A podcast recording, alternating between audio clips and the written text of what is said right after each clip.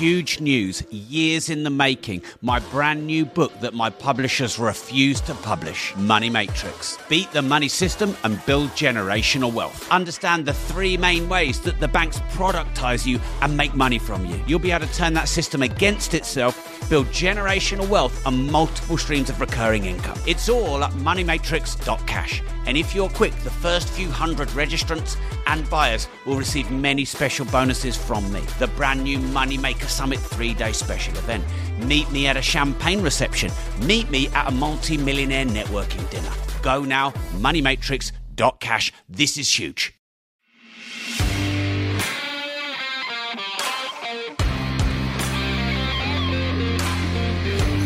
Welcome to How to Raise Finance for Property and Business, this special emergency masterclass only a few days ago.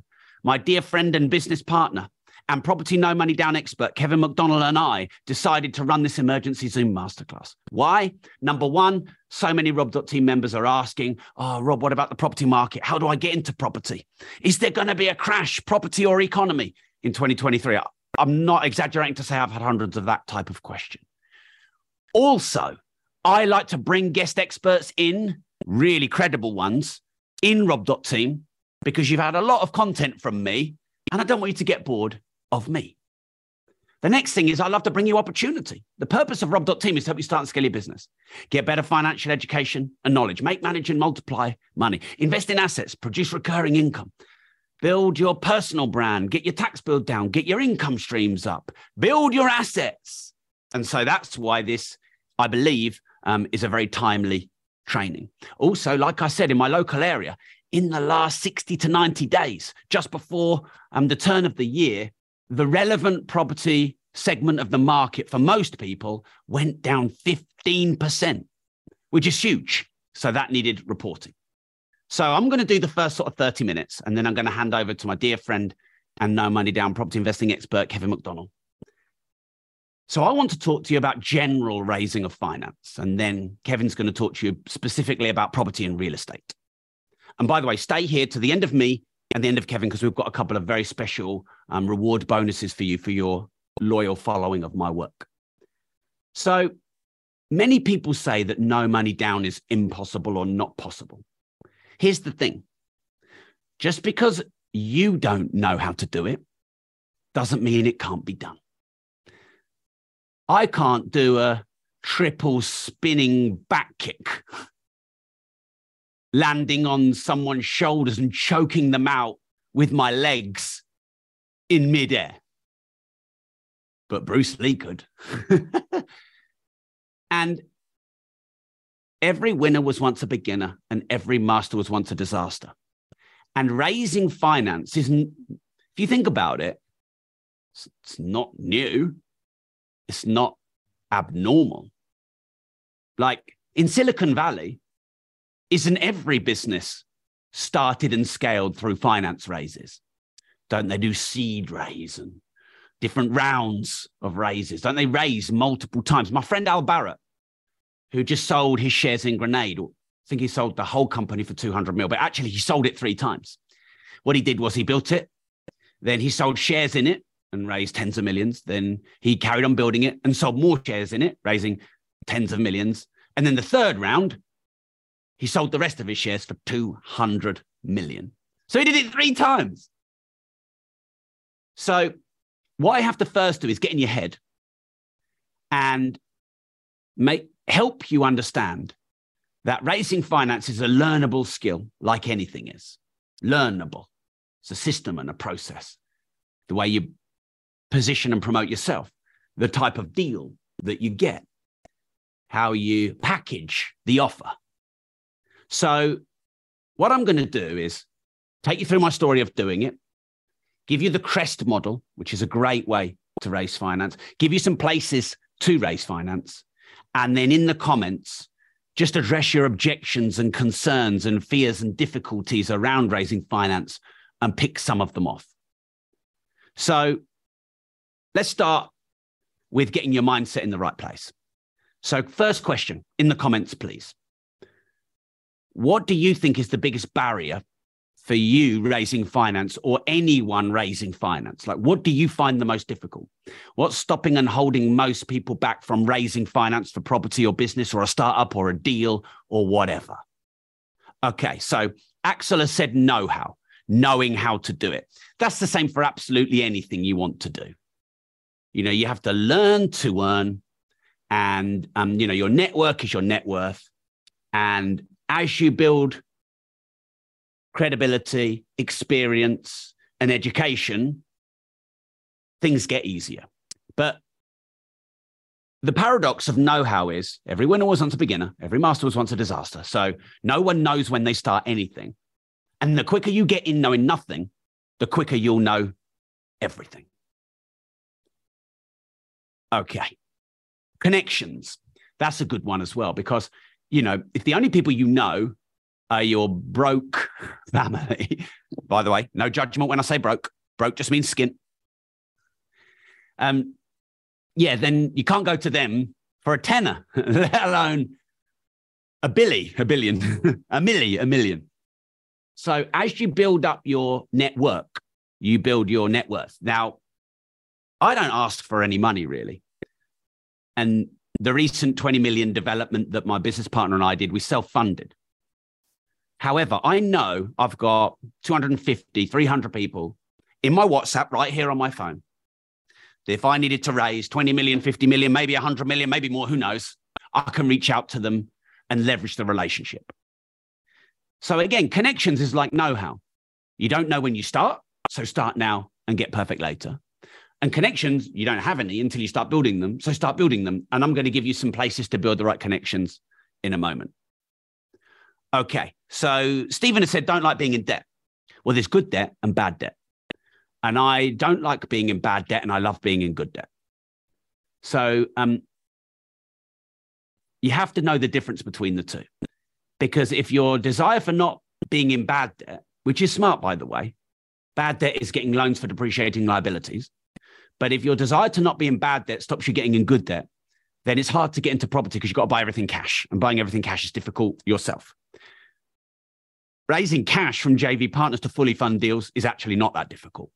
I don't bother raising little bits and deposits from partners. They do the full purchase price and the development or the refurb cost. So, um, dislike being in bad debt, but like being in good debt. So, you know, my portfolio across all my assets, my properties, and, you know, if you put the training business in there, probably nearly a $100 million value. And I've got at least 23 mil, maybe more of mortgages on that, at least. In fact, in my real estate portfolio, part of the business, I think we're at about 65% loan to value, maybe a bit less. It changes. I have to check with my business partner. He corrects me by 0.2344%. So I love good debt. And here's the thing the banks want to get you into bad debt, but I leverage the banks and I get into good debt through the banks. And instead of the banks taking all my savings and lending it out and making money out of me, I borrow from them, which they can print for free, and they lend to me and then I can leverage their money. So I want to earn on the banks rather than the banks earning on me. Okay, so some of you have said your mindset. Yeah, the skill set without the mindset will leave you upset. So when it comes to a mindset, there's there's various things that might hold you back from raising finance. Number one, why would anyone want to lend to me? Number two, I might um, not be credible yet. Number three, I might it's a risk. What if I lose it? You know, what if I damage the relationship and the reputation? They're natural questions that anyone would have borrowing money, and they can be protected with security, restrictions, charges, contracts, and my CREST model formula, and some tips that Kevin's going to give you after me. Okay. Right. So maybe we'll cover a few more of those.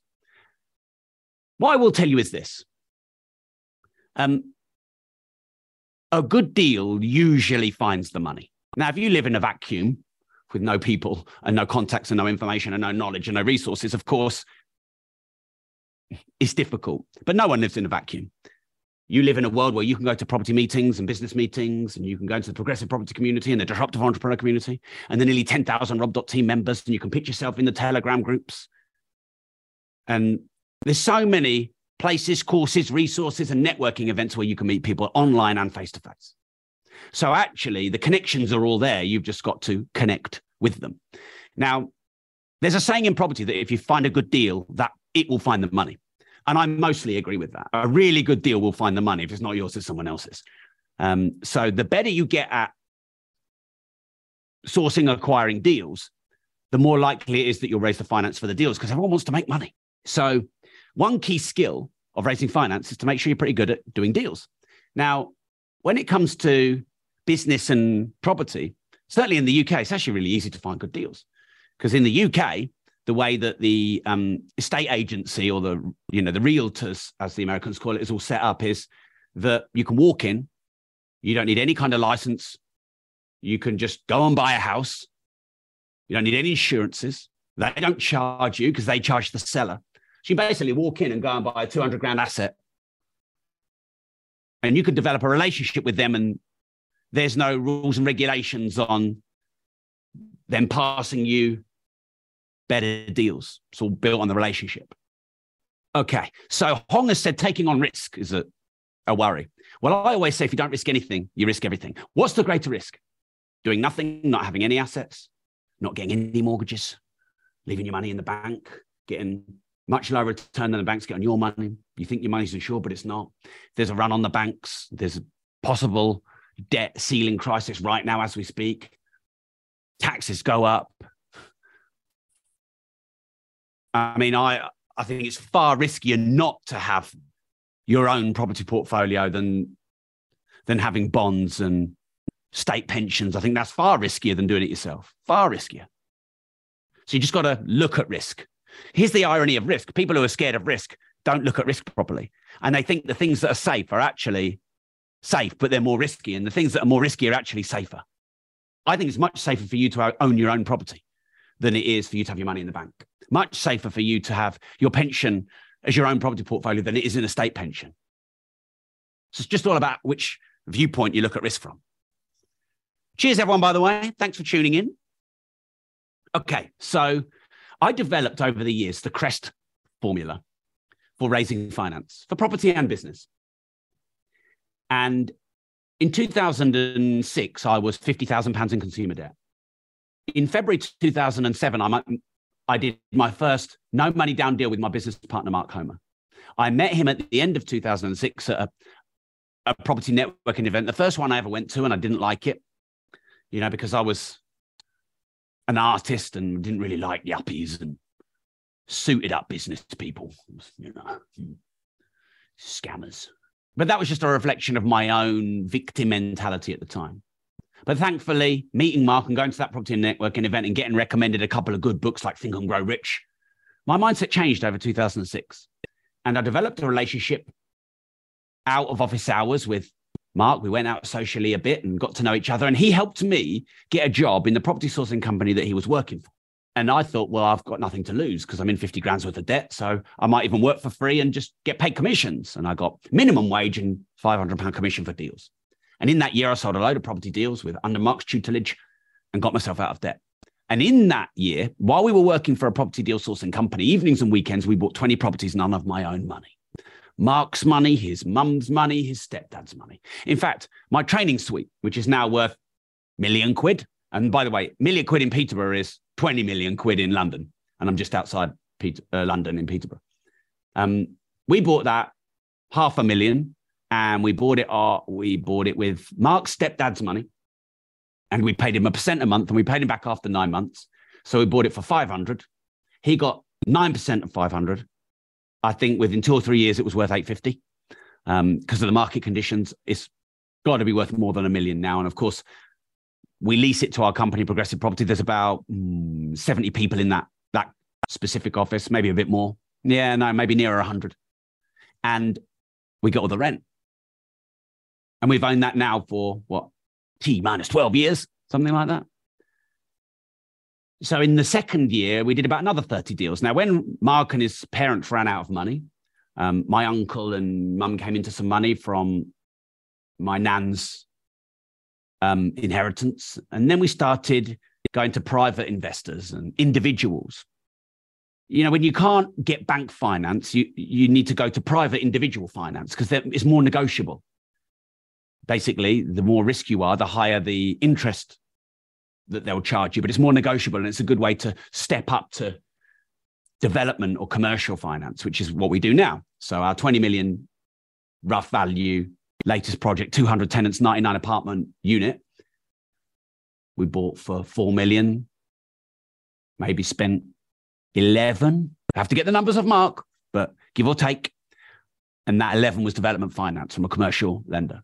We don't get individual buy to lets anymore, you know, mortgages. We have floating m- dozens of mortgages within one loan. Um, so 20 properties in the first year. From, by the way, we um we didn't just keep them all. I mean, I keep them all now, but we used to source for other people as well because we couldn't afford 20 in year one and 30 in year two all for ourselves. Because um, Mark uh, had limited funds, even though he was a millionaire then, he never told me.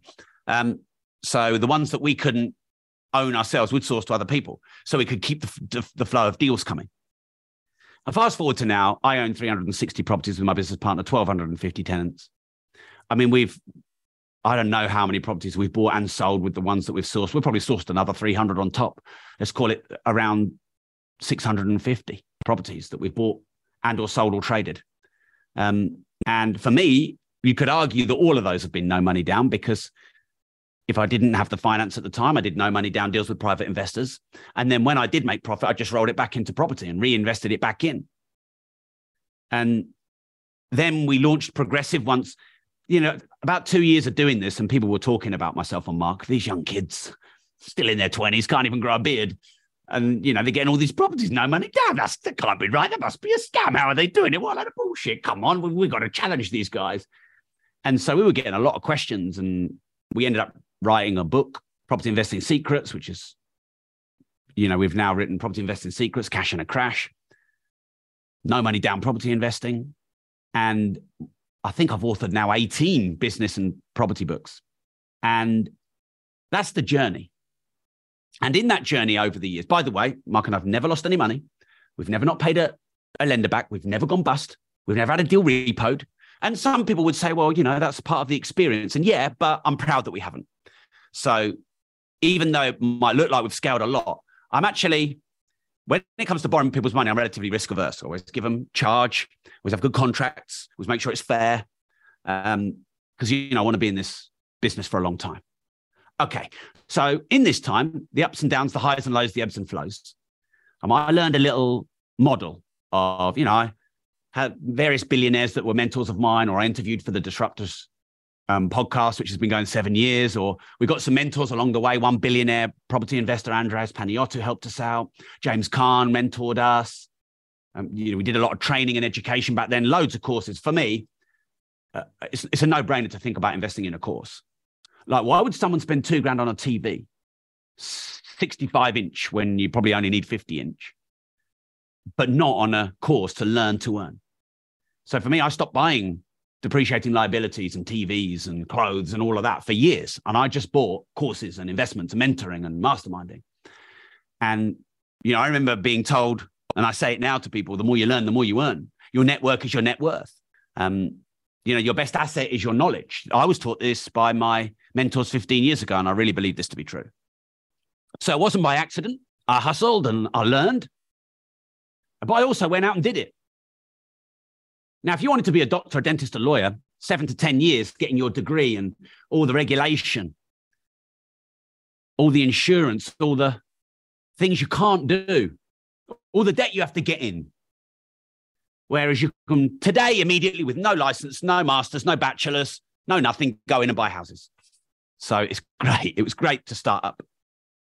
Okay, so the five main elements of raising money that you need to tick off are credibility, return, exit, security, trust.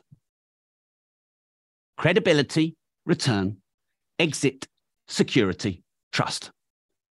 So if someone is a potential lender, investor, partner, financer, Kev will probably talk about the difference between a lender, an investor, private financer, a JV partner. Number one, are you credible? Number two, what return can they get? Number three, what's their exit? Number four, what's their security? And number five, do they trust you? So, credibility, people think, oh, you have to have 20 properties to be able to raise money. No, no, no. Credibility is everything about you. So, if you've written, you know, I've written a lot of books in property investing, that's credibility. Um, I started with nothing and did 20 no money down deals in year one. That's credibility. I've, you can see back there, I've broken world records. That's credibility. I'm on, on social media a lot with a lot of followers. That's credibility. Your previous career is credibility. There are a lot of things about you that are credible, not just that you've got 100 properties, because until you've got 100 properties, you haven't got 100 properties.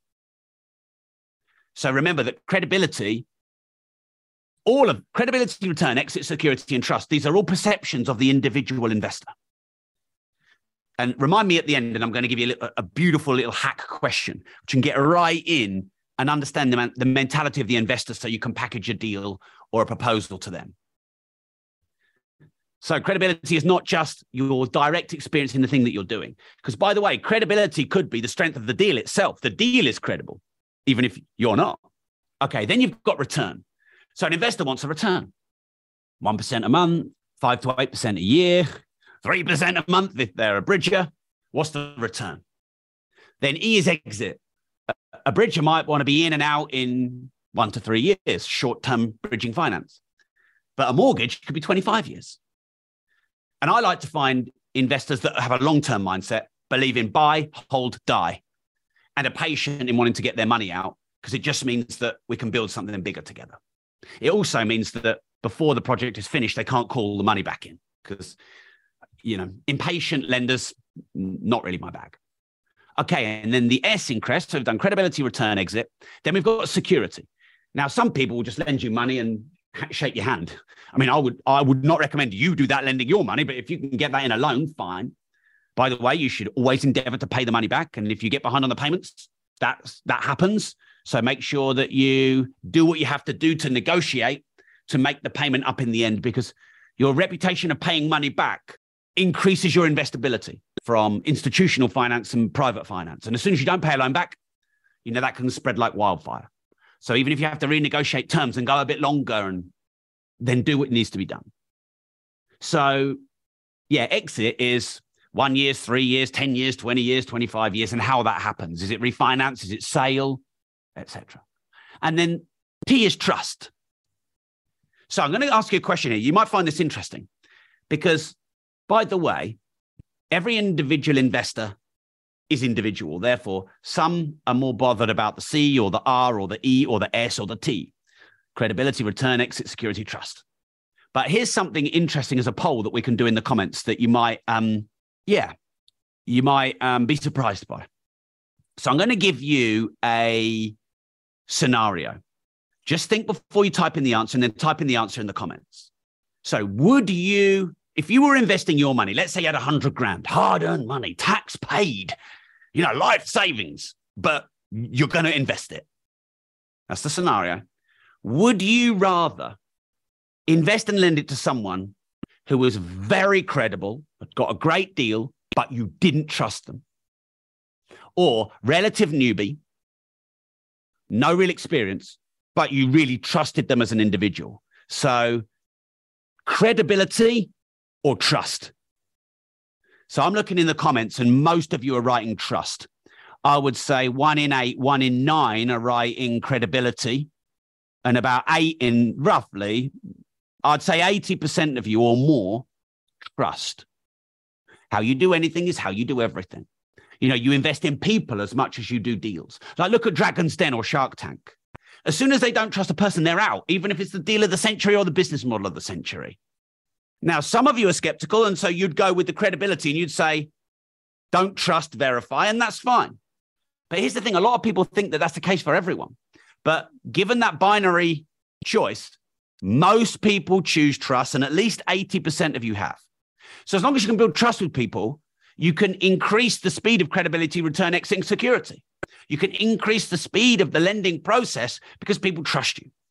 And trusting is a human thing. Trusting isn't a financial thing. It's not a practical, tactical, operational, strategic, deal based thing. It's just do you do what you say you're going to do? you know, are you approachable? Do you communicate well? Are you accessible? Do you do the right thing when other people aren't looking? Do you care about people? Okay. So, quick summary then. Um, money usually finds good deals. Every winner was once a beginner, so start now and get perfect later. The five main elements of what people are looking to get checked off on their checklist to lend you money is credibility, return, exit security, and trust.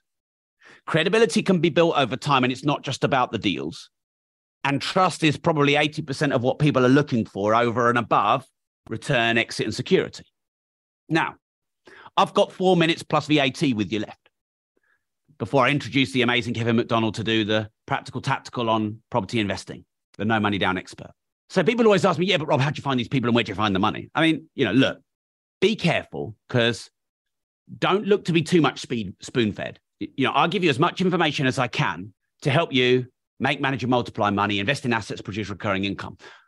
I can give you 80% of what needs to be done. The other 20% is you going out, trying it, trial and error, and your own experience.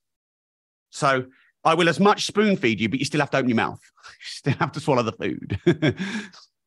so there are lots of resources where you can raise money. And I'm going to list some. And then I'm going to give you access to about three because I've actually got some myself that you can access. Some of you are already in them, but you're not using them. And some of you didn't know I, they exist. So I'm going to give you access to two or three, but I'm going to give you maybe six or seven. So the first one is friends and family and colleagues and contacts you already have. Are you sweating those? Are you having conversations with those about what you're doing in business instead of just general chit chat? The next one is live face to face property and business events. So many of you I know are booked onto the multiple streams of business income. That's sold out. Sorry, that's it. Um, but 200 people will be live at the multiple streams of business income event. There, business is done. Business is done in the room. Business is done face to face. You shake hands, you look in the whites of people's eyes. And you couldn't really do that in lockdown. And now that we can do all these events again, there's loads of property networking events, Progressive Property Network. There's business networking events. There's multiple streams of business income that we run. There's multiple streams of property income that my property company runs. So you got friends and family, contacts, events, you know, networking and business and property events. LinkedIn.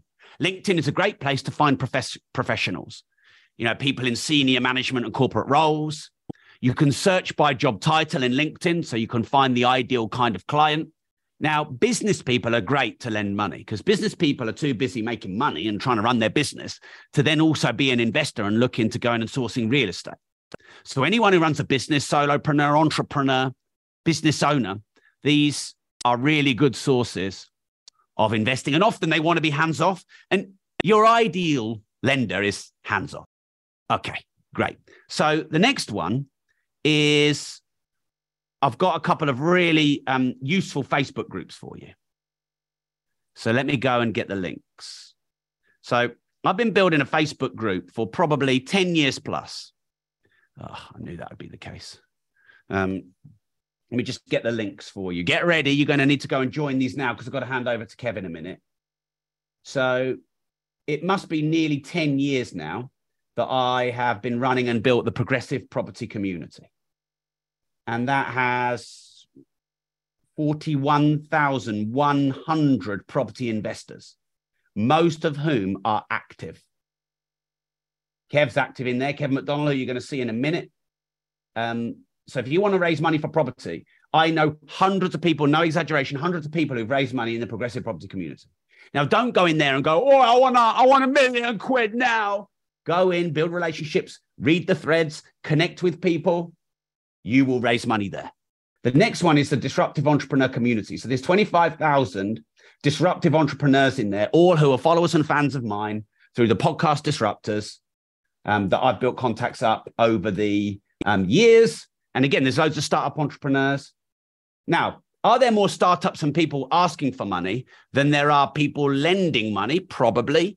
But even if it's 80 20, that's still thousands of people.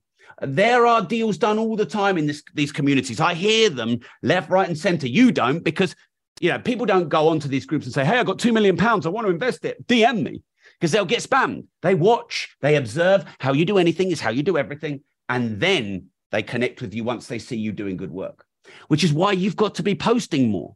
Are you daily talking about your business, your sourcing, your investing, the results, the experiences, documenting and sharing case studies and what you've learned around business and property. Because if you're not, no one, no one will see you. I also have a Telegram group. Now, um, in my wider Telegram group, um, I actually allow you to pitch in the comments. So most people, when you're in a group, they're not going to let you pitch anywhere. Um, you know, selling is banned. Um, look, I don't want spammers all over the place. So you, you have to have some guidelines and rules. But as much as I can allow you to promote, do joint ventures, raise money, partner up, sell to, buy from, I want to create a community of active people doing business. So um, I haven't shared the social media links yet because they haven't popped up in my inbox. So let me first share with you the Telegram group. Now, I've got to get out of here in a minute. So you need to do this right now. I'm going to, if you haven't got Telegram on your phone, go and download it from the App Store now. But if you have, come and join the Telegram group. There's seven, nearly seven and a half thousand members, and you can promote and pitch and raise money from and to those people in the comments in all the posts. And most people don't let you do this. And um, like I said, I mean, every week I do bonuses and giveaways. I often do one-to-one calls. I gave away 15 grand through that group. I'm giving away seven grand through that group in a couple of weeks. I gave away 250 pound a couple of days ago. I do shadowing offerings. That's my special bonuses and resources group. Now, you cannot picture my WhatsApp groups because it's too noisy in the thread and everyone just gets overwhelmed. You can request to raise finance and do deals with my other Telegram members in the comments in this group. And I, like I said, I think I'm one of the few that allows that. And it's not spammy because it's in the comments. So, um, does pitching go against FCA rules? Um, it depends how you do it. I'm going to ask Kev to talk about that because actually there is ways that you can request money without ben, without um, breaking FCA rules. There's also a way where you could fall foul potentially. That's a really good question there from Lisa. So um, when I introduce Kevin in a minute, he's going to tell you how to do it so you circumvent FCA rules. Really good. Some of you are trying to get the Telegram app. Do it now. Rob.team has nearly 10,000 members, and it's for movers, shakers, change makers, entrepreneurs, investors. It's for start and scale ups. It, it's for people who want to make, manage, and multiply money, build multiple streams of recurring income, invest in assets, get your tax bill down and your income up. Now, I know most of you on this Zoom are in Rob.team. So write in if you're in rob.team, because I've um, just added some resources I want to tell you about. Ben's in, Deborah's in, Julie's in, Annalie is in, Sheridan is in, Lisa is in, George is in, Nadia is in, Mike is in, Zishan is in, Pedro. I can't even read them quick enough. Okay, right. And um, just write in the comments, not yet, if you're not in. Because um, if there's hardly any of you, I'm not even going to talk about it. If there's enough of you, I will. Okay. Leanne, not yet. Nicole, not yet. Matthew, not yet. Andy, John, Jesus, Haley. Okay. So quite a few of you not yet as well. All right. So I have literally just gone in and updated the Rob.team platform. And in the last few weeks, that chat GPT and 20 odd ways to monetize AI, the masterclass we did is now live in Rob.team. The um, six ways to get to 10 grand a month in the quickest time, that Zoom masterclass is now live in Rob.team. My, my um, VA is just finishing a document on how to unlock 21 monetization tools on social media. There's the 21 ways to monetize social media masterclass. I'm told that this Zoom will be up within 48 hours, the, um, the recording of this. Um, we've got probably 250 hours of courses, resources, and masterclasses. There's two more how to cash in on a crash Zoom masterclasses. All of this, people, are, some of you are asking me for the link. Give me a minute. All of this is uploaded to rob.team. So, rob.team is less than 20 pence a day. You can cancel anytime. You get recordings of every single Zoom masterclass. You exclusively get the Sunday sessions every Sunday. This Sunday, I'm doing How to Get Out of the Money Matrix, a deep dive on how to be decentralized and own your own assets in light of what's happened with Andrew Tate. So there's so much on there. It's less than 20 pence a day. You can cancel at any time, no ongoing contract. And in the Telegram group, you can pitch for business and you can do JVs and raise finance in Rob.team. So the link is there. I've just shared it. I've gone eight minutes over. So in two minutes, I am out of here. So you have got less than two minutes to join Rob.team. Now imagine you're going through a document on the 21 ways to unlock monetization on social media. I've got a 110 page onboarding master document. I've got ways that you can earn 500 pound commission for referrals in Rob.team. We've got live special events like the recurring income summit and the multiple streams of business income where people have to pay hundreds of pounds if they want the premium tickets and you get them for free as a rob.team member you get access to you know the nearly 10,000 members the membership site the portal with content going back two or three years. The six stage seven figure launch masterclass is on there. The fastest ways to 100k masterclass is on there. It's all there. So you've got t minus 40 seconds to sign up to rob.team um, Rain Dancer has said, been in Rob.team since the beginning, great value, and also the Telegram group. Okay, by the way, Rob.team is just as good for property investors as it is entrepreneurs. Zishan has said it blows me away that Rob.team is only six pounds. By the way, that's including the VAT, which you can get back. Um, I'm putting it up because I'm building a new platform. But if you get in now, I'll grandfather you the lowest price uh, forever. Right, I've got to go now. Kevin McDonald, are you in the house? Yeah, good. Thank you. We got okay. a lot of people on, so yeah. Yeah. I've been listening in the background, so I'm taking notes myself. I want you to share in the next 75 minutes as much as you can on raising finance and doing no money down for property. Yeah. Got it covered. Now, cool. So Kev McDonald came to one of our training events many years ago, and he was pretty frustrated with his corporate job. He actually won a competition to be my driver for the day, and he drove me when I did a speech for Peter Jones of Dragon's Den and he grilled me in the car and he said, Look, I'm in a lot of debt. I think it was something like 140 grand. So it was a lot. Um, and I want to get out of my corporate job. What do I do? And we, you know, he had, he had me cornered in the car for a few hours and I gave him some advice. And um, fast forward to now, he owns a massive property management business. He's done hundreds of no money down deals. He is probably one of, if not the best property trainers in the UK. He's got multiple streams of income. He's a multi-millionaire and he's completely turned his life around. And for me, that's really inspiring. I want to say, Kev, you're awesome. You're inspirational. And I'm going to leave it to you now. So I'm I'm literally going. Right. So I'm going to leave. Are you okay to crack on with everyone and look after them? All good. All good. Thanks, yeah. Kev. Thanks, everyone. I'll see you soon. Cheers, Rob. So, cheers, Kev. Everyone. So, for anyone who um, doesn't know me yet, we got a lot of people online. So, my name is Kevin McDonald. I've been, as Rob said, I came to Progressive just over 10 years ago now, so 2012, initially 2013, won a competition to drive him in his car to an event, so be his driver. And um, yeah, it it was life changing. Just spending a bit of time with the guy. As many of you will know, the knowledge is unbelievable. But over the last 10 years, I built up a property business and I wrote the book No Money Down Property Investing back in sort of 2018. So October 18, we launched it. And I wrote it specifically for the next big property opportunity, the next big property crash. And we are in the midst of it right now. Um, right now. So what's happened to your signature stripy shirts? I, I took them off for today. They're evening time shirts. So just a little bit of um, logistics as well while we're going is I noticed while Rob was on, there's a chat box and a Q&A box. So there's about 26 comments in the Q&A box. I can't see the Q and A box. I'm working off the chat box. So if you're if you're asking me any questions, if you want to know anything, put it in the chat box and just give me a get okay okay if you get that. So somebody's just posted. It's now 27 in the Q and A box. So let me say it again.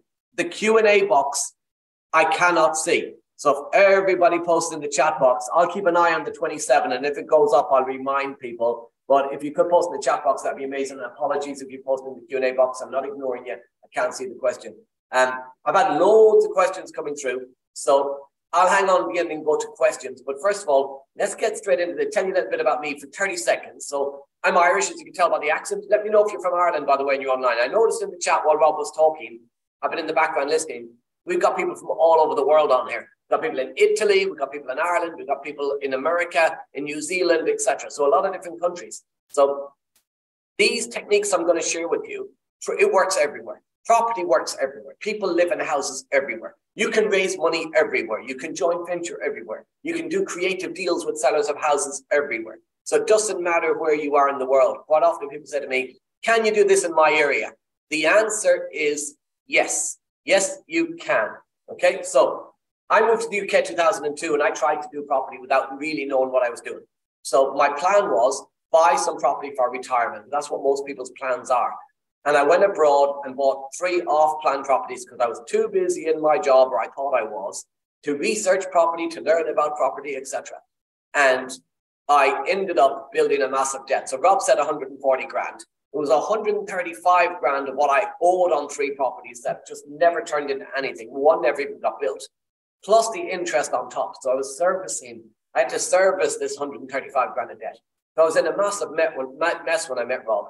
And um, I now coach and speak for Progressive. And a very, very simple reason why is without Rob, without Mark Homer, without Progressive, I'd probably still be in a job and still be in massive debt.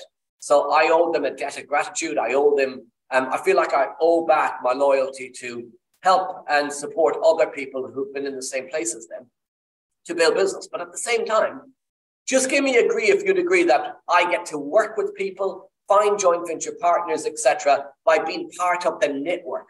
Rob spoke about network is your net worth earlier. The network is so key. And for me, I might be the subject matter expert of a lot of property strategies, but you are the subject matter expert of your area. Whatever part of the world you're in, whatever part of the UK you're in, you know your area better than me. You know your streets better than me. You know your town better than me. And I look to work with people, especially the next, we've got a window of opportunity for the next sort of 12 to 18 months where we've a massive opportunity. Yeah, Christian, if you want to go far, go alone. If you want to go fast, go together. Um, African proverb, and I fundamentally fulfill, follow through on this because in a corporate job, you step on each other for promotions. In property, you need each other to succeed. You actually have to work with people. You have to collaborate to rise all ships. It is very, very hard to do property alone. It's very hard. If you can't raise the money, if nobody knows you do property, it's difficult to find the deals and do the research and do everything alone. But actually, it's quite simple if you do it with other people.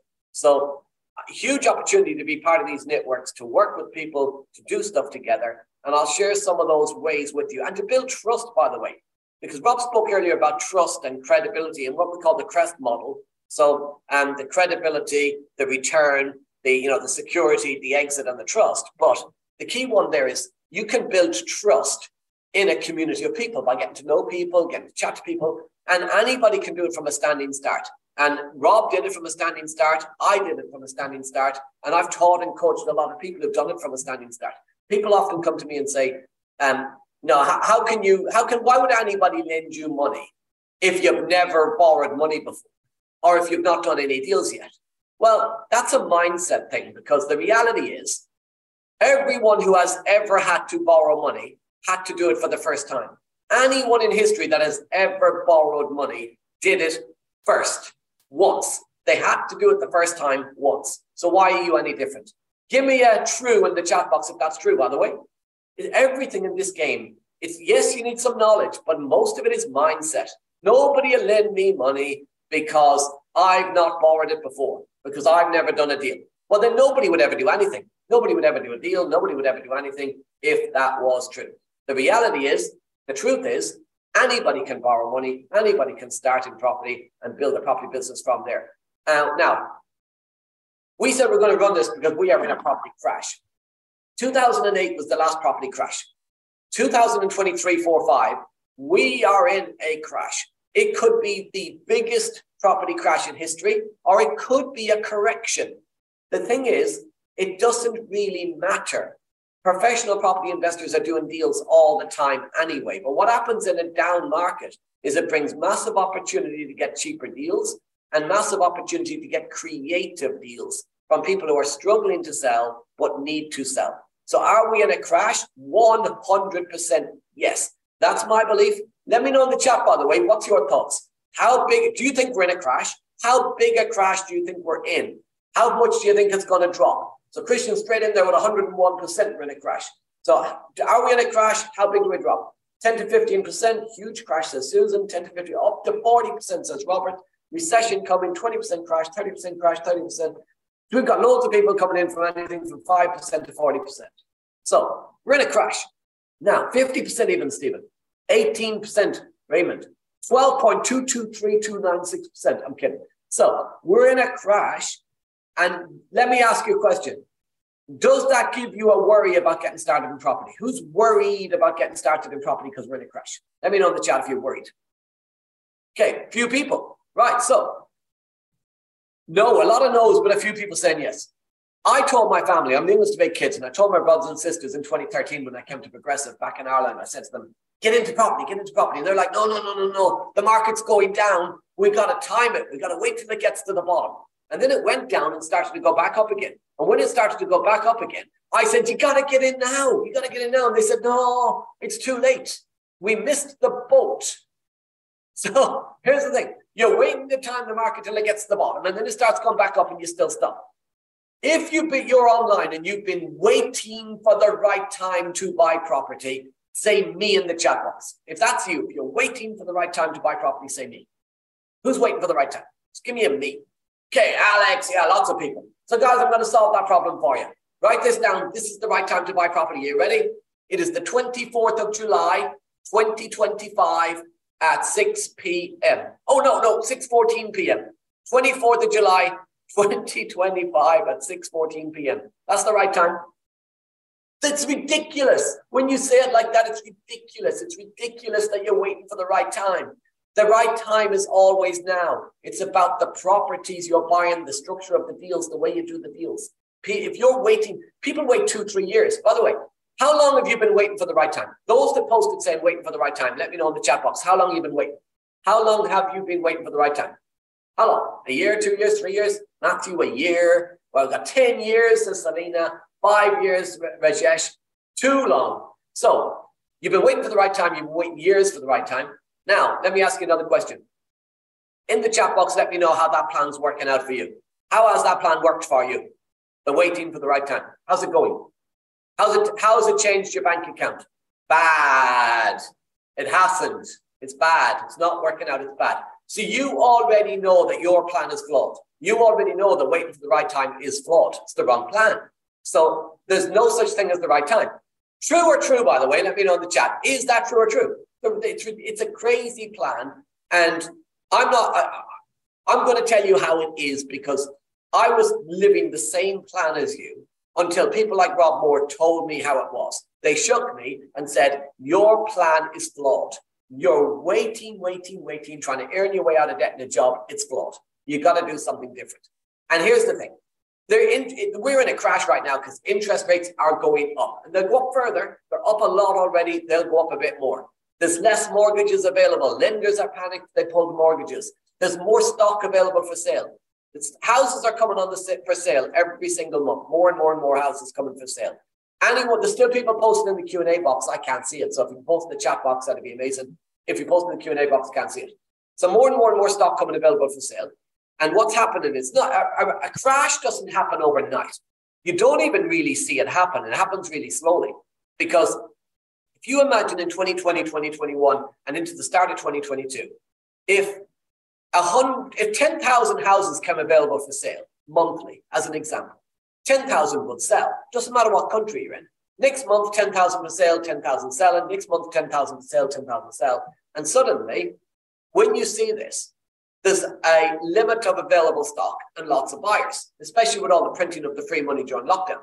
Then what happens next is the the changes that came in October with interest rates starting to go up with the recession, with all the chaos, with the with, with the results of the war in Ukraine, etc. And suddenly there's still people wanting to sell. So there's still 10,000 houses gone available for sale. The difference now is 10,000 are not selling. So let's say 2,000 sold. So now there's 8,000 extra stock available in October. If the same happens in November and December and January, the stock of available properties is getting bigger and bigger and bigger and bigger and bigger. And it'll be April, May before people who wanted to sell in October and November are suddenly six months on from when they wanted to sell and still not having sold. And that's when we're going to see the big correction in the market. Give me a get it in the chat box if you get that and if that's logical. That they don't, because people who put the property on the market for sale, and we're in what's called the, the, the lag at the moment. People who put the property on the market for sale in October, November, December, they still kind of are hoping and holding on to the early 2021, 22 prices. And they're, they're re- reluctant to agree to the new lower price. Some have to sell quickly, but most are reluctant to, re- to agree until the lag happens and then they start to realize there's a new world now and a new price. So more stock available for sale and less buyers. All of this means one simple thing, and that's a downward trend in prices. The whole thing is forcing a downward trend in prices. But it doesn't matter for us if we're buying. For anyone who's fearful, it's a huge opportunity to do creative deals, to do no money down deals. Example, let's say somebody had a house on the market. A, I'll, I'll use 100 grand, but other numbers are available. Let's say somebody had a 100 grand house and they had a mortgage of 90 grand because they went to the bank and took a 90% mortgage. Well, if the housing market drops 10%, they're in negative equity. Now you could buy, you can go to the bank and buy a property and take out a mortgage, but the house already has a mortgage on it. So why don't you just take control of the already existing mortgage, the already existing debt? Could you do that, by the way? Just give me a yes if you can. Of course you can. So I'm going to share with you this afternoon some ways that you can take control of property, control property without the need for mortgages. So Rob spoke a lot about joint venture finance. That's when money is needed, raising money, joint venture finance. But there's lots of ways you can do property where you don't need money, you, you need the property. Because you can do no money down deals using other people's money but also other people's properties with things like, yes, exactly, Rajesh, things like lease option agreements. So, should we wait to buy? Absolutely not. Amateurs are trying to time the market, professionals are making money in every market. That's what the pros are doing. So, let me give you some examples of how to make money in this market right now. So, how do you make some money in a crash? You got to think differently. It starts with different thinking. If you use the traditional method of buying property, which is save up to 25% deposit, by the way, that could get you one or two houses, but it's too slow to ever build you a big enough business. I mean, Rob spoke about me having done over 100 property deals. Would you agree that I would never do 100 property deals if I had to save money a, as deposits in a job? It's impossible, right? Give me a agree if you'd agree with that, by the way. Impossible. You can't, and I can't, save up enough money in a job to do 100 plus deals. The only way to do that is to change the thinking. And the reality of the market we're in right now is offering people a purchase price for their house and buying a 20, putting down a 25% deposit doesn't actually solve their problem if they're in negative equity. So most people, when they sell a house, and this is the thing you've got to get your head around, somebody who sells a house for an asking price, they do not get all that money. They get the sale price minus all the debt. And if there's no equity, they get nothing. And in 2023 and 4, there's going to be people putting their hands in their pockets to actually pay to leave houses. There's going to be people handing the keys back to banks. Repossessions in 2009 were the highest in history. Repossessions in 2023, 2024 will go well above that. They'll peak that. But we also know, fact of this, house prices go up and they go down. And then they go up and they go down. And then they go up and they go down. And then they go up and they go down. But they always trend upwards. So 2008, the biggest housing crash in history. If you took out some old 2008 newspapers, they 2007 people were talking about just before the crash. House prices are unsustainable. They can never be this high. They're too high. They have to come down, and they came down. The reality is they're higher today than they were then. Why? Because when you print money, you devalue money, and suddenly today's house price becomes affordable because wages go up, everything goes up. House prices right now, everyone's talking about them being too expensive, but we've got a supply and demand issue at the same time. So there'll be a correction, but because of the printing of money, and if you think about all of the, um, you know, the, the train drivers, the teachers, the nurses, everybody looking for pay rises. When everybody gets pay rises, it creates more disposable income. It devalues money because there's more spending, and that'll push prices up again. So there'll be a drop and then there'll be a correction going back up again. And by 2035, who thinks house prices will be higher or lower in 2035? Give me a H or L in the chat box. Higher or lower? H or L? H or higher, higher, higher. It's all higher, much higher. So we know it's going to be higher. So all of the people that have been timing the market, and some people trying to time it for the last 10 years, 10 years ago, you right in the crash as they were going down, you could have got in and grabbed bargains. The thing about when it's on the way back up again, you've missed the opportunity to grab real bargains because the owner doesn't need to do anything creative with you. They can just wait for a better price from somebody else. So now is the point where on the way down, You can grab some phenomenal deals. You can, and the people, here's the other thing the people with money right now, they need to get their money moving. See, we've got a double win right now in the property market. Number one is this people with the price going down are worried about it dropping even further. So they want to sell before it drops too much. They'll do creative deals for that.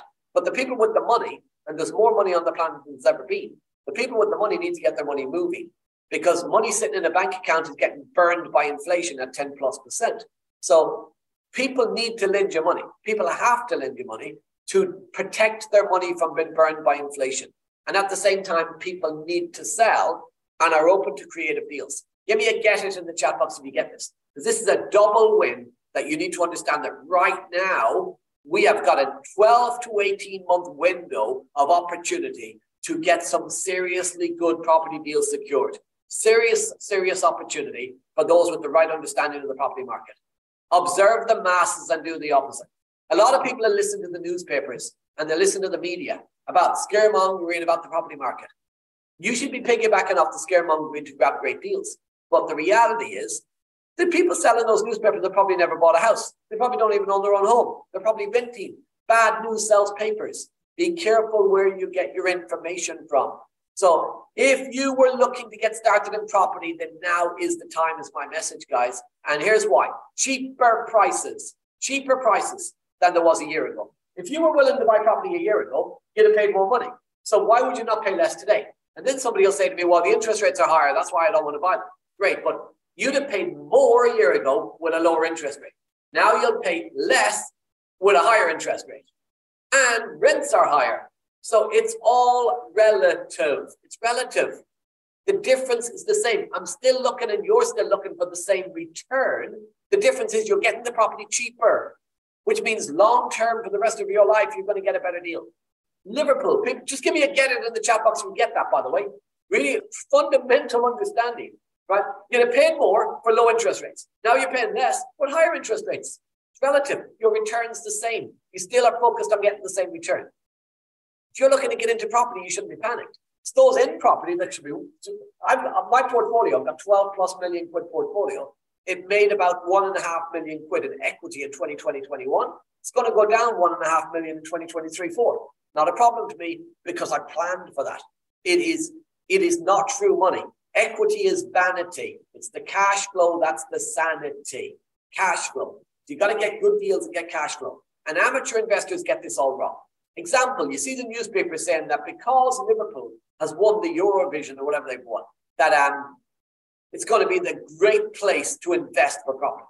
Really? So it's fundamentally incorrect because Liverpool might be a great place to invest in property, but not because of a Eurovision. Because people are going up there buying property based on a one week event. That's a one night event for people who go on holidays for a week. What about the rest of the life? You're buying a property for a lifetime. You've got to base it on a long term strategy, but you've got to get the deals now. So we focus on the wrong things. People bought in East London because of the Olympics. No, you should be buying in East London because the area is fundamentally going to give you a return, not just for an Olympic period of time for one month, but for a lifetime and Liverpool for the Eurovision, not just for one night or one week, but for a lifetime. So base your decisions on your area on tried, tested, and proven fundamental techniques. Give me a number one in the chat if you agree with that, by the way. Number one. That makes sense and you agree with that. So cheaper prices right now. That's why you should be buying now. Loads of ones going through. Cheaper prices. Number two is smarter decisions. So if you're starting out in property, in 2020, when people were starting out they had all the bounce back loan money and all the free money that was been printed, people were going out and buying the wrong types of property, like I did in 2003. Off plan abroad and new build houses and all the, the, the expensive house, the best house on the best street, the best condition, the expensive house. And they were getting tied in on low interest rates with no cash flow because they think it's for retirement. And now they're going to get burned Today, even if you're not 100% knowledgeable, even if you're not the best property investor in the world, give me a number two in the chat if you'd agree that today you would only buy a house based on the higher interest rates. The higher interest rates.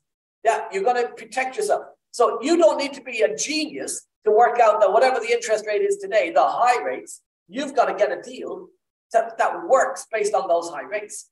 So you're protected, loads of twos coming through, you're protected no matter what. Your knowledge doesn't have to be as good as it would have been two years ago. People lost money, will lose money in the next two years that bought in the last two years because they bought without knowledge. Now, you know that if eight, rates are six, six and a half, seven percent, and you buy a deal at six, six and a half, seven percent, you're only going to do it if it works. But those rates in 20 years' time, over the next 20 years, might only be three, four, four and a half percent. So you're protected by the rates. You're buying a cheaper house that will go back up in value, which means you will almost by accident make smarter decisions without even realizing you're making smarter decisions because the market is forcing you to make the smarter decision. Give me a get it in the chat box if you get that. Higher rates, I've got to think about a higher rate. Yeah, yeah, yeah, yeah. Lower prices, I've got to buy cheaper. So this is the key. This is the thing. Next is you can cherry pick the best deals.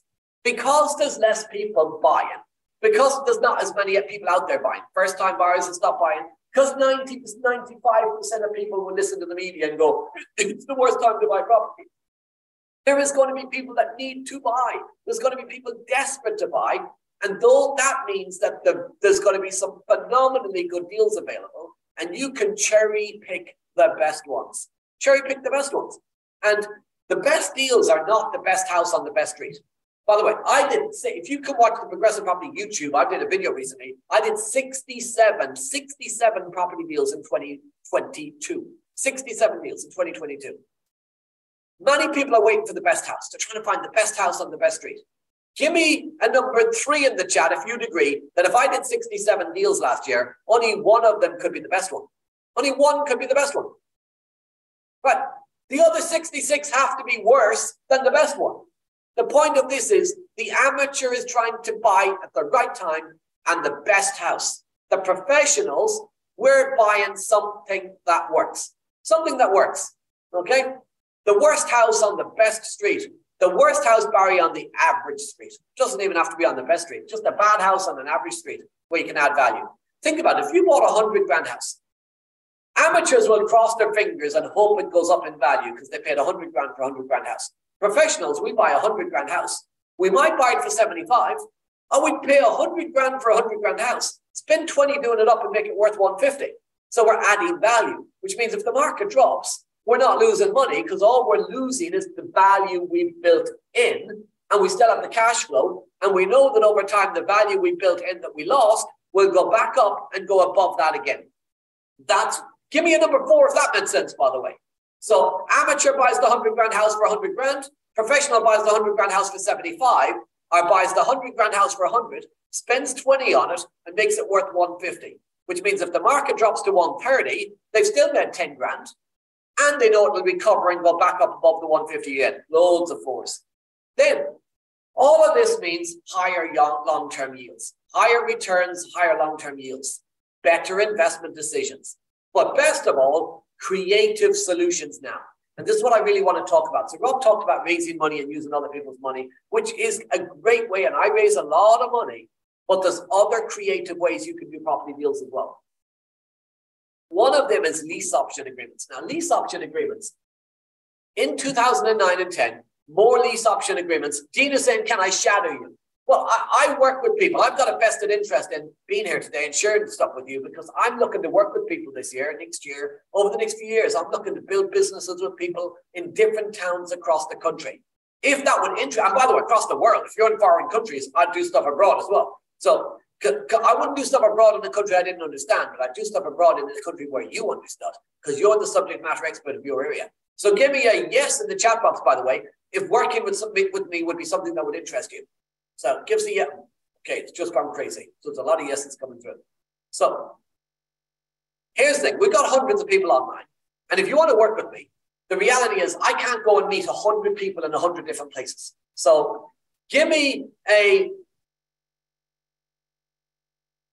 committed if you would be committed to come and meet me instead. So come and meet me and see if we can work together. Because I can't go to 100 odd places 150 odd places with the amount of yeses that have come through, a lot of commitments. So what you come to me rather than me go to you, and that, that, that saves me traveling to 100 different places. You just have to travel once. I can stay where I am. But if that's okay, well, a lot, a lot of comments. But lease options. Let me talk about lease options. So I want to talk about five big ways, five big ways that you can do property deals now in this market, right? And one of them is lease options. This is huge. Lease option agreements are the right but not the obligation to buy. And many people say, Oh, I've never heard of lease options, and you're already doing it because you're doing it with a lease on a car. With a car, you pay a small upfront payment to get the keys of the car, you pay a monthly payment every month to drive the car, and you got a final balloon payment at the end. Your right to buy the car. Are you the choice to give it back? Now, when I spoke earlier about somebody having a, they'd buy a 100 grand house, they take out a 90 grand mortgage. The property market drops 10% to 90 grand. They need to sell that 90 grand house for 90 grand. Um, and they, they owe the bank 90, they got to sell the house. They go to an agent. The agent says, I know you paid 100 grand for it a couple of years ago, but now we can sell it for you for 90. So if they sell that 90 grand house for 90 and they pay the bank 90, they got no money left. But they got to pay the agents two grand. They got to pay the legal fees a thousand pounds. They got to pay three thousand pound out to sell their house if they're lucky enough to sell it for 90. But the reality is because nobody's buying, their best possible offer might be 85. So they put it on the market for 90. They sell it for 85. They pay two grand to the estate agents, one grand in legals. They got 82 grand, but they owe the bank 90. So now they've got to pay 8,000 pounds to leave. Give me a get it in the chat box if you get this, by the way. They've got a major problem. So, what? A lot of get it's coming through. So they've got a major problem now. They can't sell the house because they don't. They can't afford to sell the house. They can't even put it on an estate agent's window. You need direct to vendor marketing for this type of stuff. Because if you go through the agents, they can't. The agents they can't afford to pay the agent. So we do direct vendor marketing to find these people and say, listen, we'd love to buy your house, but in today's market, we could give you 75 grand or 70 grand. But I, I want to give you all the money you need to clear your debt. So here's what we could do. Rather than you have to walk away with a debt, I'll buy your debt. Because think about this when you buy a property, you don't buy a property, you buy a debt, you buy a mortgage. You put down 25% deposit or whatever your deposit is, and you take over a mortgage from the bank. You buy a mortgage from the bank for the remaining 75%. Then you service that mortgage. Well, here's a tip there's already a mortgage on the house, there's already a debt on the house. Why not just buy the existing debt off the owner? on and you lease the property with an option to purchase where you service their debt, you take control, legal control over their debt with solicitors and a contract, and then you rent that property out to service the debt. So rather than buying your own good debt, Rob spoke about good debt and bad debt. Good debt, what Rob was talking about was where you buy good debt. Absolutely, you can do that. But you can also buy somebody else's debt. One person's bad debt could be your good debt. Why? Because the person with the debt that they see as bad, they don't have your knowledge. They don't understand renting the house out. They don't know the techniques about making money from that property. So you can turn somebody else's bad debt into good debt. Give me a love it in the chat box if you're loving that idea, by the way. Huge opportunity with this. Huge opportunity now in this marketplace for this opportunity. Next is exchange with delayed completion. So a lot of people might say when you offer lease options, go, well, what if you don't buy? Well, you could exchange contracts and delay the completion. Loads of comments coming through. But exchange contracts and delay the completion. Now, this is phenomenal because let's say you go to an agent and you say, look at this property, I want to buy the property, but in its current condition, it needs a refurbishment. Could we exchange contracts on a pound, allow me and my team access to the house between exchange and completion? We'll undergo a refurbishment and then we'll purchase it after the work is done. So you get in on a pound, you exchange so you're legally buying, you refurbish the house, you add value, and then you purchase it at the higher price. Or you sell it without ever buying it and make some money without ever purchasing the house. Exchange with delayed completion is a phenomenal way to add value between in the middle of the purchase process, between exchanging and completing, instead of completing a week after the exchange, you complete six months after you exchange or six weeks after you exchange. You get in there, you force the value up, the stuff you're going to do anyway. And it means you don't have to borrow the money to get in. You don't have to buy it. You can then refinance at a higher price, get your money back, and go do it again. Give me a number two in the chat box if you're loving this exchange with delayed completion. So what does exchange mean? So when you buy a house, if you've ever bought a property, you would remember you exchanged contracts on the purchase one day, and then about a week later, you completed the purchase. So there was a week where it gave the banks time to move the money around. All you're saying is, could we delay that, that completion part? Could we wait a few weeks or a few months for that completion part and let me come in and do some work to the house in the meantime? Um, so huge, huge, huge opportunity with exchange with late completion to make money in property. Next is vendor finance. So Rob mentioned a lot there about um, joint venture finance, private investor finance. But this is what a lot of people do and they miss this. Money is not in banks. Banks do not have money. If every one of us in one city in England, let's say everybody in Coventry, went out to the bank of Barclays today and drew their money out, what would happen to Barclays Bank? If everybody, everybody in one city in this country that had their money in Barclays Bank went out to Barclays Bank and drew their money out, what would happen to Barclays Bank today? What would happen? Let me know in the chat. What do you think? It'd collapse, Barry. Bankruptcy. They don't have the money. They'd be fucking buggered. They would, Mark. They don't have the money. It'd collapse the banking system. So what that means, guys, is the banks don't have the money. So you go to a bank to borrow money, they lend you money they don't even have. Your money is not even in the bank. Your money has been lent out at 17 times multiples. Now, here's the key thing to get this around. People with money that lend you money, they're trying to get rid of true cash. It's all just a number on a computer screen. And people talk about doing deals with no money down. Well, the banks lend you money they don't even have. Everything's no money down when you get your head around this stuff. Now, here's the thing. Where is the money then? It's in the property. It's in the bricks and mortar. It's in the house. It's in the walls. It's the value of the house. So you go to buy a house, you agree a price with an owner, and then you go looking for the money. So you go over here looking for the money from somebody else. The vendor could be your private investor. The vendor could be your JV partner. What we do is we approach an owner and we say, I know you want a hundred grand for your house, but we'd only be able to pay you 75. However, there is a way we could give you a hundred where we could give you 75% of your money now and you wait for the other 25. Now we go to the bank and we take out a 75 grand mortgage. We give them 75 grand and then they fund the other 25. So the vendor just waits for some of the money that's in their house or in the equity. And we do a payment plan to pay them the rest of their money out of future income from that house. Give me a number three if you love that idea, by the way. Right, while you're saving up money in a job, trying to save, save, save for a deposit, we're just speaking to the owner and agreeing terms on how to buy a property. Just agreeing terms. Huge way to do property deals, guys. Massive, massive, massive opportunity. Next is private investor and joint venture finance. So, private investors, joint venture finance. Rob spoke a lot about this, but this is a great. Now, Rob said to touch on lenders, private investors, JV partners, private financiers. So, um, somebody lends you money could be anybody. It could be the owner of the house. It could be a private investor. It could be a professional investor. It could be like a family friend member. It could be anybody. But when do you choose between a private investor loan and a joint venture partner? I've got a very simple process. I reverse engineer the process.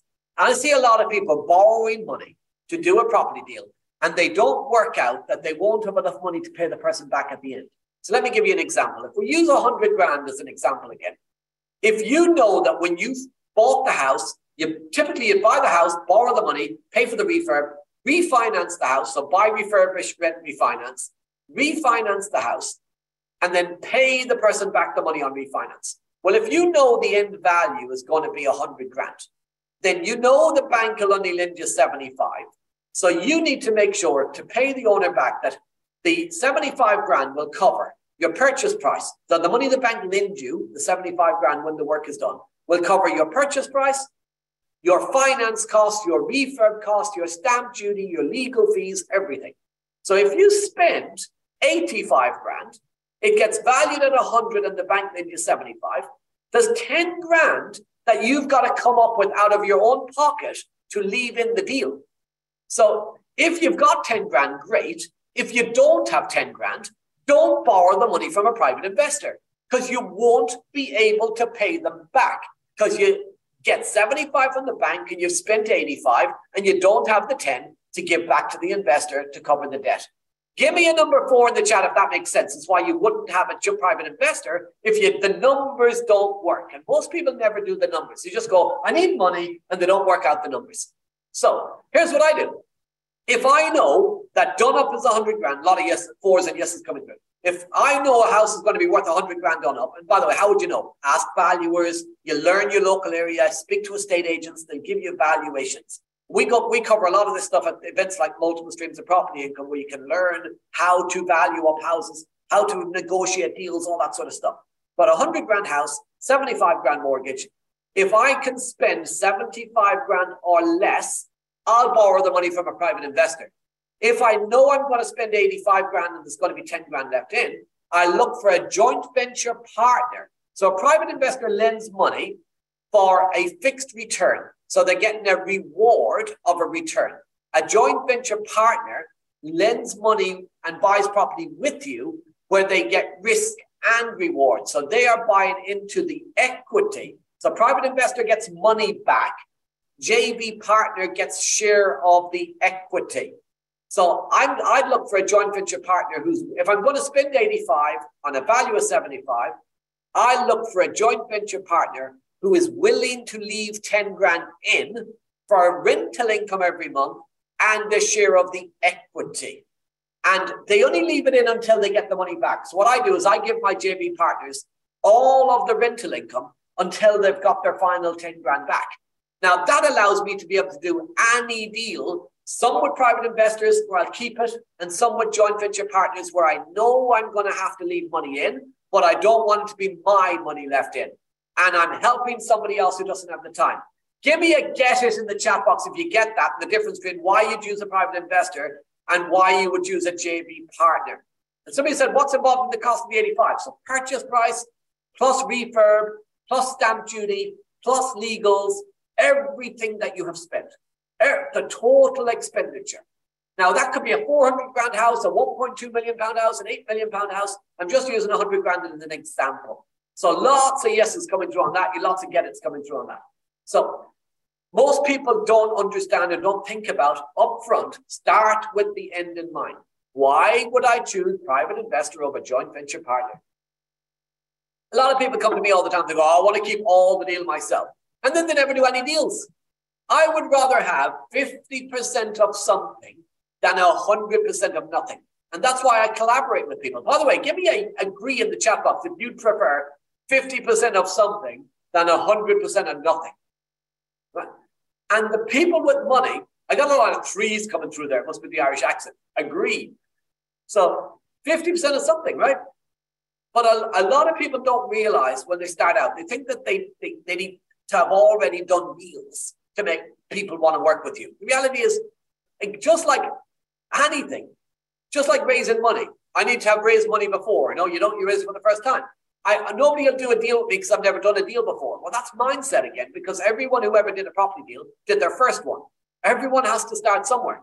People lent me money when I was on 135 grand in debt, having had the first three deals I ever did, did went completely pear shaped. They, they lost me 135k and I still raised money. Why? Because I didn't go to them and say, I've just done three deals and lost 135 grand. Will you lend me money for the fourth one? I promise you the fourth one will go well. No, here's what I did. I said, I did deals 10 years ago. They lost me 135 grand. I learned from it. This, I'll never do this again. I'll never do this again. I'll never do this again. I've educated myself. I've got myself a mentor. I'm training. I understand now how to do property correctly. And I found these deals. But also, I gave people first charge security on the money. Banks lend money to total strangers for security. One of the five stages of what Rob spoke about the crest. S is security. So just let me, when Rob asked about trust, I he gave a scenario. In the chat, give me a, a yes, give me a yes if you would lend money to somebody that you didn't 100% know, didn't trust that well, because you didn't know them. Not that they were they were untrustworthy, you didn't know them. But if they gave you first charge security where they didn't pay you back, you could take the house, give me a yes if you lend the money. If you had full security, they had the opportunity to make money, but you they give it back to you. And if they didn't give it back, you could take the property. Yes, everyone's saying yes. So start with that. Give first charge security to somebody. Find a great deal and the money will find you because the money is in the house. The money's in the property. It's in there to protect you. Anybody can start this game. It starts with knowledge, time, and money. You can get the, you have the time, you can gain the knowledge. The money is everywhere. It's everywhere. Now, I want to share this one with you. This is my favorite technique of all in property. It's tenant buyers. And here's why. So work with me, guys. Work with me. A lot of people don't even know what it is. Who's never heard of tenant buyers, by the way? Just give me a me in the chat box if you've never heard of tenant buyers. But who's never heard of. So work with me, guys. Work with me because this is this is a huge opportunity. Average age of a first-time buyer. A lot of people never heard of this. Average age of a first-time buyer is 37. In London, the southeast, it's mid 50s. We're in generation rent. Most people will never be able to get on or up the property ladder. And first-time tenant buyers is a very simple thing where the government tried help to buy, the government tried shared ownership. They're all a mess. They're all a big problem for most people.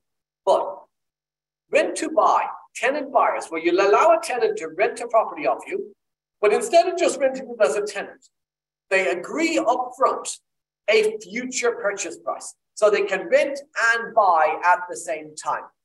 Now they, because they're going to be buying it, they as a tenant and a buyer, a tenant buyer, they have a right to buy, so they are responsible for their own maintenance. There's no voids because they're not leaving, and there's no need for a letting agents to manage a buyer. So no voids, no maintenance, no lettings fees. Landlords are losing typically 25% of their rental income on voids, maintenance, and management. 12% to letting agents, 8% on voids, or 8% on maintenance, sorry, and probably about 5% on voids. 25% of rental income. You can put 25% on your bottom line margin by having a tenant buyer over a tenant. Plus, you can charge what's called a top up on top of the rent. So you, because they're renting it with an option to buy, they pay you a lump sum up front towards their purchase, and they pay you monthly on top of their rent, money going towards their purchase. And you help them save up the deposit while they're renting off you. Then they buy. If they choose not to buy, they walk away, all that money is non refundable. So you're doing a great thing for society to help people get on the property ladder, and you're making a lot more money at the same time. You can get serviced accommodation returns, HMO returns from rent to buy properties all across the UK. This makes single let buy to let work everywhere. Give me a number five in the chat if you're loving the idea of tenant buyers, by the way. Number five. This is phenomenal. It is huge. And this is going to be a mainstream technique by 2030, 2035. Everyone, you'll see rent to buy signs everywhere. But the thing is, if you get in now, right, if you get in now, you can make a fortune on rent to buy because you're getting in at the start. Okay, getting in, and you don't even need to own the house, by the way. You could take a property on a lease option or an exchange with delayed completion and then put a tenant buyer in and they buy it off you in the future, and you sat in the middle and never actually owned the house. You could structure deals for people who are in negative equity. This is going to be huge for negative equity people. Instead of them selling it at a loss, they could give you could help them structure a deal to a tenant buyer. Phenomenal, phenomenal opportunity to make cash in these techniques, guys. Is that legal? Yes, Paul Peter, it's legal. Right, of course it's legal. You do it's all done with solicitors. It's think about the help to buy scheme, but instead of them doing a help to buy scheme or a shared ownership scheme, shared ownership 25% share, that should be made illegal. Help to buy is they rent it, rent to buy, sorry, is they rent it and buy it later, but you just agree a price up front. So huge, huge, huge opportunity. Opportunity, guys, is everywhere in a crisis. In a crisis, there's opportunities everywhere. By the way, give me a yes if you're beginning to see that you have got a lot to think about in property, a lot to learn, but some massive opportunities right now. Right. If you knew some, if you knew a fraction of this stuff, you would print money in property investing. Right now, lots of opportunity, a lot of yeses coming through. Oh, yes, a lot of yeses coming through, and hell yeses. So, right now, guys, this is the biggest property investing opportunity in history. Over the next 12 to 18 months, there's going to be some a lot of money made in property. Now, I'm not going to say that everybody's going to become multimillionaires, but you know what? It's going to absolutely propel you in the start of your journey to build multi-million pound businesses over, over the next few years. Over the next few years, the next few months, you can easily replace your income through property. And for some of you, become millionaires in property. But what's more important, by the way? Let me know in the chat box. What's more important, replace your income or become a millionaire? Have the choice to leave your job and replace your income or have a million quid in the bank. Which would you prefer? Replace income. Replace your income. Oh, a couple of people have said millionaire. Well, the thing you can be a millionaire and buy one house, you still have to work. I know a lot of people who are equity millionaires sitting in a house and they're still a slave job, a job slave, a slave job, a job slave. Replace the income gives you freedom, it gets your time back. And when you get your time back, then you can start to become millionaires with that available extra free time. Get your time back first. Mindset, guys, most people would choose the money over the time back. But the, the replacement of the income over a lifetime is worth way more than being stuck in a just over broke job, Barry. Absolutely. So, hope you enjoyed the day. I hope you got value. See you later. You've been awesome and see you all soon.